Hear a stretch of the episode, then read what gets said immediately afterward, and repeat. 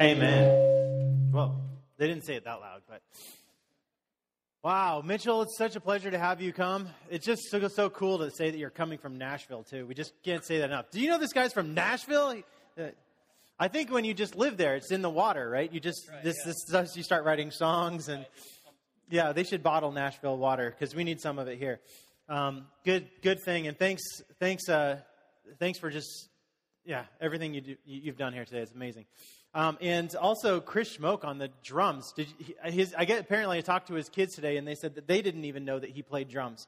So he plays bass usually um, in our band, and uh, yeah, it's really great. And we're glad to welcome Francis playing ba- playing bass today with the band. That was really great. Spencer McCroskey, what a great band! I feel like it's a it's a lot to have that much that much. Uh, that much abundance of, of talent in one room. It's, it kind of feels like a small room to have such amazing artists playing such great music in this little, little venue. It's, it's amazing. But I want to ask you a question as we start out. What is a lot? What is a lot of money to you? What is a lot of grace? Or a lot of love? Or a lot of kindness or a lot of compassion? What's a lot of joy or a lot of accomplishment? I heard a story the other day about a man in Ottawa, Canada, and he went into a Tim Horton's coffee shop and he ordered a double double. Does anyone know what that is?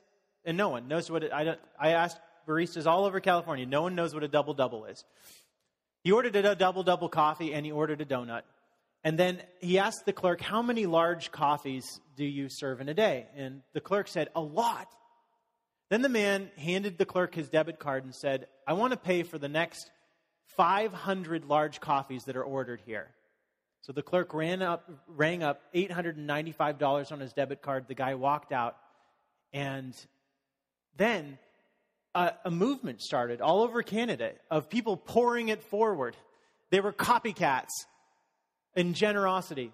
And some people gave as many as 500 cups of coffee, and some people gave as many as 800 cups of coffee to the people who were coming in line after them. I heard another story about a, a guy, he was a younger brother who passed away. And in his last will and testament, he asked his older brother to go to a pizza parlor and to give a big tip to the server. And when he meant a big tip, he wanted the server to receive a $500 tip for what bringing the pizza to the table. And so they did this. They recorded the experience of giving the $500 tip to the server and they posted it on YouTube to share with their friends and their family and people who knew the younger brother who had passed away. Well, people all over the world started sending money to this family saying, Can you please do it again? We want to see this happen again and again. And so they received so much money that they've done this 98 times in 50 different states. And they always record it and put it online. And it's great to watch the videos of the, of the servers who are just crying because you get the sense that most of the time this comes just at the time that they need it most in their life. I remember when I was a bagger at a grocery store like Ralph's, it's called Albertsons. Do they have Albertsons around here? So I, I was a bagger at Albertsons, and I was a teenager, and it was a miserable job. I don't even think that's part of the story, but I just wanted to share with you how miserable I was. But a guy named Bud came in, and he was a member of our church. I'd known him for a long time. And he asked me for help out to his car with his groceries. So I helped him out, put the, car, uh, the groceries in the car. We talked a little bit. And then he slipped a piece of paper in my pocket and said, Have a good day, son. He got in the car and drove away. And after he'd driven, driven away, I remembered the paper, pulled it out, and inside the piece of paper was a $100 bill. To say I was happy would be an understatement. My miserable day went into an amazing day. I ran home with the good news of the generosity that I'd received, and I told everybody. I had a perma smile. Do you know what a perma smile is? It doesn't go away. You just keep smiling and smiling. And even today, when I recall that moment, I smile. See, generosity has power, doesn't it? And we're told by the Bible, we're told in the Bible that, that generosity, when we experience it, clues us into God's love. It helps us understand how much God loves us, the vastness of God's love for us. And every time we experience generosity or get to be a part of generosity, we can either say, God loves us more than that. And every time we get to be a part of it, we can tell other people, God loves you more than that. And so we've been looking at the text from Galatians 5 22 through 23. Can you believe it? For nine sermons, we've been looking at, a, at, at one sentence from the Bible. And every week we've looked at a different characteristic of God, a diff- different character trait of God and God's work in our lives. And so the scripture is Galatians 5, chapter 5, verse 22 through 23. And it says, By contrast, the fruit of the Spirit, the fruits of the Spirit are love, joy, peace, patience, kindness, generosity, faithfulness gentleness, and self control. And stuck right in the middle there is the word generosity. And what we learn from the Bible is that when we experience any kind of true generosity in this world, when we experience that generosity, we are seeing God's fingerprint in our lives and in this world. We're seeing God at work. We're, it, it, it has the DNA of God written into it generosity. But if I'm really honest, with you right now, I'm a very generous per- person. And if I'm real about the world around me, I'd have to admit that the world does not seem like it's bent on being generous every day. In fact, I'd say that most of, and this is speaking from my own personal experience, most of the actions that I do in my life are, are self centered. They're about, even, even when I'm giving, sometimes it's to get back. You know, experience giving something just, just with the presumption that somehow you're going to receive back again.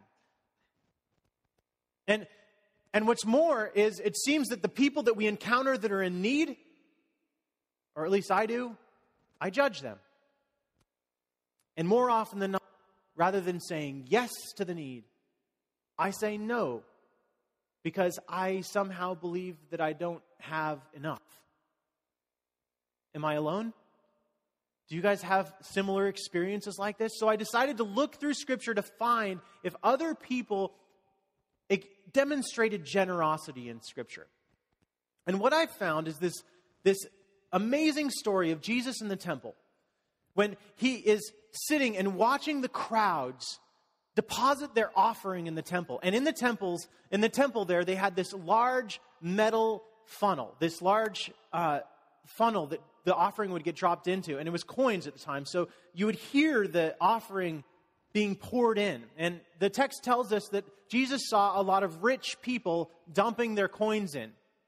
And there was a kind of uh, there was a kind of assumption that when the offering got poured into these large metal funnels, that the noise of it would go up and make God happy. Well, more often than not, it became something to show off, to go and stand there with your friends and say, you know, listen to the amount of, of, of coins that I'm pouring in today. And Jesus pointed over, brought his disciples around. He, get, he did a little huddle with his disciples, and he said, Do you see that widow over there? That poor woman? You could just assume that widows in the Bible were poor. They didn't go and get extra jobs when their husband died, they just were poor. And she put two widow's mites. Later they were called widow's mites, but they were, they were half of a penny. So the two of them equated to one penny, and it was all she had, is what Jesus said. And, she, and he said that what she put in is worth more than all of the other offerings combined. Of all the people who felt really generous about themselves, all of these other people who were, who were almost in a way bragging about how generous they were. And you can bet that that widow didn't feel very generous as she was giving what she had. You see, there is this struggle between generosity and how much we feel that we are giving and how much we are not giving in life. But Jesus is, is telling us this one nugget.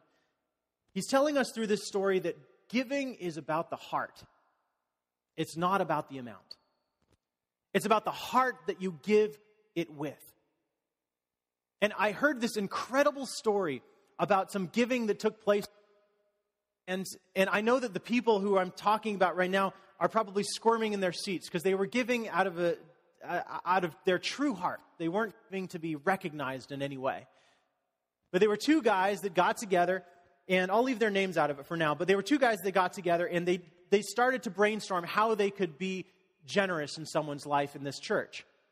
And so they decided that they would try to help someone who was in need. And they started talking about who would be in need in this church. And they identified, you know, who would be really nice to serve is the oldest member of our congregation, Ruth Cornell, who's 101 years old at the time. She's, yeah. So then they went to her house and they looked at the yard and it needed to be completely refurbished. It needed, it, it didn't just need a mowing, but it needed help. And so they planned and they got together a little crew that included a six year old named Bradley McCroskey, who's sitting there. And Bradley probably couldn't dig quite as much as the big guys. I bet you did most of it. But, but see, Bradley put his all into it. And so did his dad, Spencer, and so did Augie. And, and the story goes that apparently Augie had to be at the grad night. Do you know what that is? From 2 until 5 in the morning or something like that the night before. Another guy, Jim, you met earlier today, he had to drop someone off at the airport right beforehand. See, none of this actually fit within their lives. None of it was convenient. But they decided that they would go on an adventure of generosity. And the story is a beautiful one, and I'm going to get it completely wrong, so you have to ask them afterward. But apparently, Ruth made this incredible pie or cake for them while they were, while they were waiting and insisted that they come in and eat it. so much for burning off the calories while doing the generosity factor. But you see, when I heard about that story, I, I, thought that's what this church is called to be about. That's what all of what we talk about on Sunday is about. It's about using our creativity and our minds in order to find out some way to express God's love to the world around us. And I just have this image of Ruth Cornell looking out of her window out onto the street and onto the world every single day. And as she looks through that yard that has been completely redone, new paving stones, new landscaping. She sees God and hears God saying, I love you that much and more. That every day she's reminded by, of God's generosity. Now, the Bible teaches us that we need to try to understand God's generosity to us, and that's how we can extend generosity to others. So, for thousands of years, people were trying to uh, figure out how to translate God's generosity to other people. What would it be like? I mean, we're so different from God. How, how would God do it? And then Jesus Christ came. Now, it was in a worship service when I heard this for the first time. Jesus Christ was God, fully, and fully man, but also fully God. So that means when Jesus walked around, we saw how God would move and how God would walk around in this world. That means when Jesus responded to need in this world, we saw how God would respond to need and how God would have conversations about need. So there's this great, great story in the Bible about Jesus. Um, he decides to go on a vacation.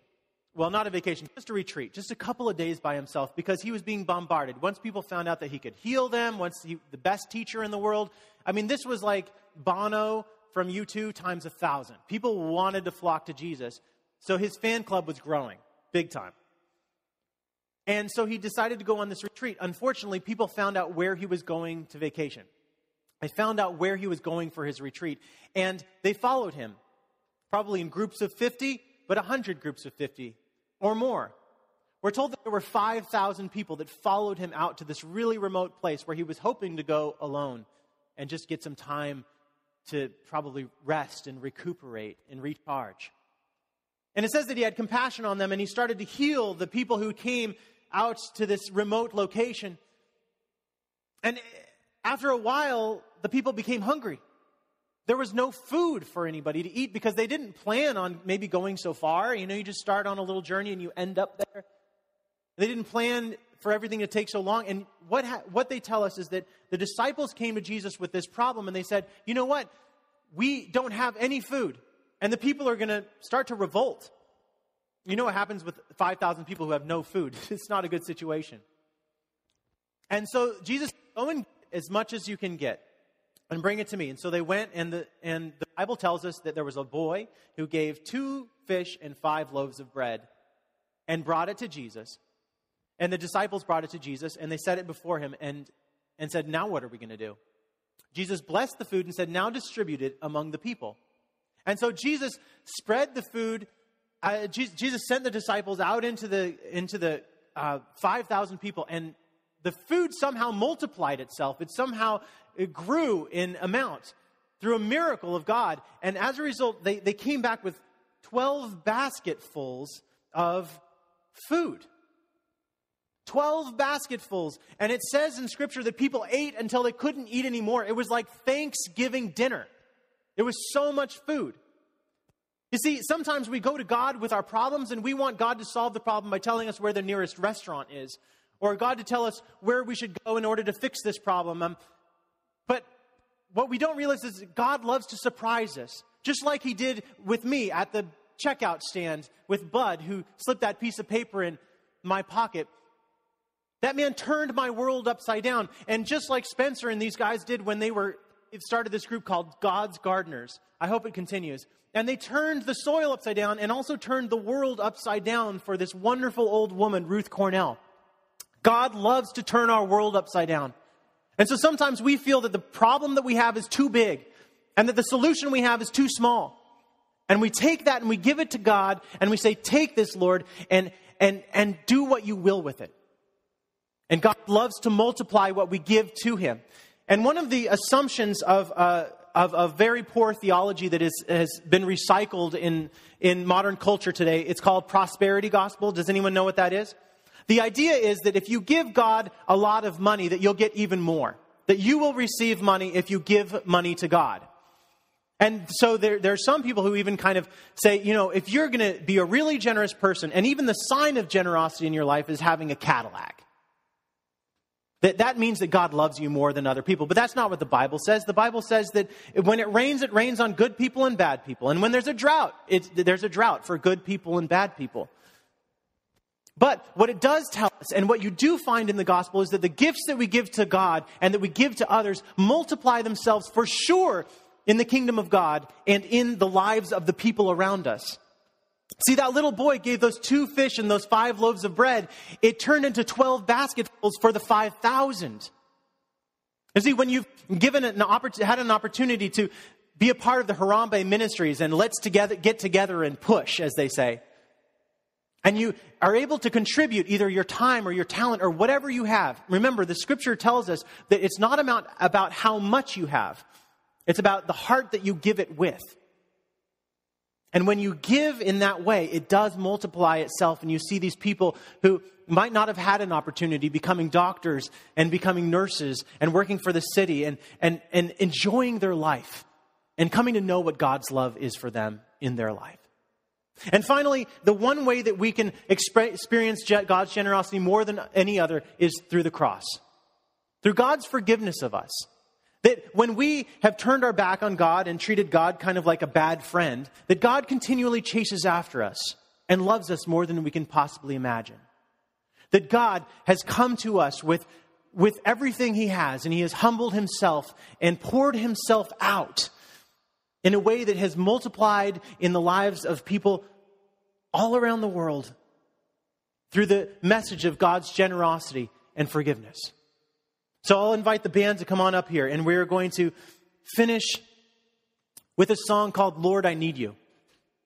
Because I know that we're all struggling with those big problems of how to feed the multitude. And how do we, how do we manage the issues and problems that we have in our life, whether it's whether we want to have good grades or whether we're trying to be a, certain kind of person for someone else. You know, if you are feeling like a person who's not very generous, then maybe God's got you right in the place where He wants you right now. In a place where you can, you can experience God's love in a new way and understand how generous God is. And not worry about your generosity, but starts to be a part of extending God's generosity to the world around you. Let's pray. Lord, thank you so much for what you've done in this community and how you've taken a hold of the hearts of the different people in this room. to be a part of bringing your love into the world in new ways. Thank you for Ruth Cornell, who is a wonderful 101 year old woman and who responded to the generosity that she experienced by writing a beautiful letter to our congregation about how much it meant to her. We pray that there would be many, many, many other examples this week in our life, and that we would, we would have you in our hearts and minds as we encounter the need and we hear the cries for help and we see the faces that we need to respond to. So, Lord, shape us, send us out, help us to reflect your generosity to the world and to see your miracles taking place all around us. We pray this in Jesus' name. Amen.